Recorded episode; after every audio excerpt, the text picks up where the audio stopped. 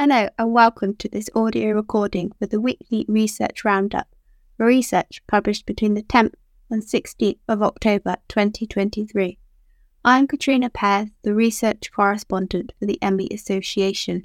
There have been nine new ME/CFS studies and 21 new long COVID studies this week. We have highlighted one of the ME/CFS studies in more detail. Paper 5 is initial observation study of the use of repeated immunoabsorption for patients with post COVID ME/CFS. The research group conducting this study included investigators based at the Charité Fatigue Center in Berlin, including Carmen Scheibenbogen, who we commonly see ME/CFS research from. Immunoabsorption, AI, is a selective apheresis method, a process that removes disease provoking elements from the blood.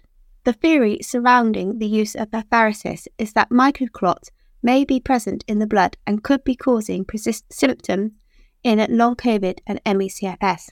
However, more research is needed before this invasive treatment can be recommended. There have been no clinical reports of clotting in ME/CFS. The ME Association's views on apheresis can be found on our website. The research team of this newly published study have already conducted two small scale proof of concept studies on IgG depletion by immunoabsorption in post infectious ME/CFS, which showed efficiency in most patients. IgG, or immunoglobulin G, is a type of antibody which is created and released by plasma B cells. These antibodies protect you against infection by remembering which germs you've been exposed to before. If those germs come back, your immune system knows to attack them. This new study aimed to evaluate the efficiency of immunoabsorption in 10 post COVID ME/CFS patients. Its primary objective was to assess functional ability. For this, the study used three different sets of questionnaires to assess physical functioning the short form 36 physical function, which reports on health status, the Bell score, which reports on Disability Assessment Scale, the Fatigue Severity Scale, and weighted Canadian Consensus Criteria CCC symptoms to assess the presence and severity of symptoms. The main finding presented in this study is that out of 8 of the 10 patients included, 7 were defined as responding to treatment, where there was an increase between 10 and 35 points using the short form 36 physical functioning questionnaire four weeks after treatment. Some of the other findings included four of the patients were found to respond rapidly to treatment with improvements in the SF36 physical functioning scores. Responders described improvements in core symptoms of pain, cognition, and immunological symptoms. Improvements in muscle pain and immune scores were significant after four weeks. Improvements in cognitive scores and headaches were seen, but these weren't significant changes. Several patients reported initial worsening of fatigue and PEM, which could be attributed to the invasive treatment received. Furthermore, fatigue scores showed no significant change after four weeks. A few things to note about this study. This is a subset of patients who have both been diagnosed with post COVID ME/CFS and had elevated ADR beta 2 autoantibodies. Therefore, we don't know how a wider cohort would respond. The study was very small with no healthy control group. ME/CFS was diagnosed using the Canadian consensus criteria.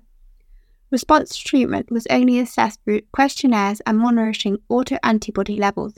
It's a shame no other measures were used. The protocol for the treatment involved five sessions of immunoabsorption over a period of 10 days with a maximum of two days in between treatments with two further treatments being offered to patients responding who deteriorated again. Furthermore, the researchers plan to treat patients again from this observational trial if they deteriorate further, to see if this can lead to longer periods of remission. This questions the longevity of this treatment, especially if improvements are not sustained. The research team reported that this treatment provided evidence that immunoabsorption can improve physical function and symptoms for a subset of post COVID ME/CFS patients. However, some of the data presented questions this finding.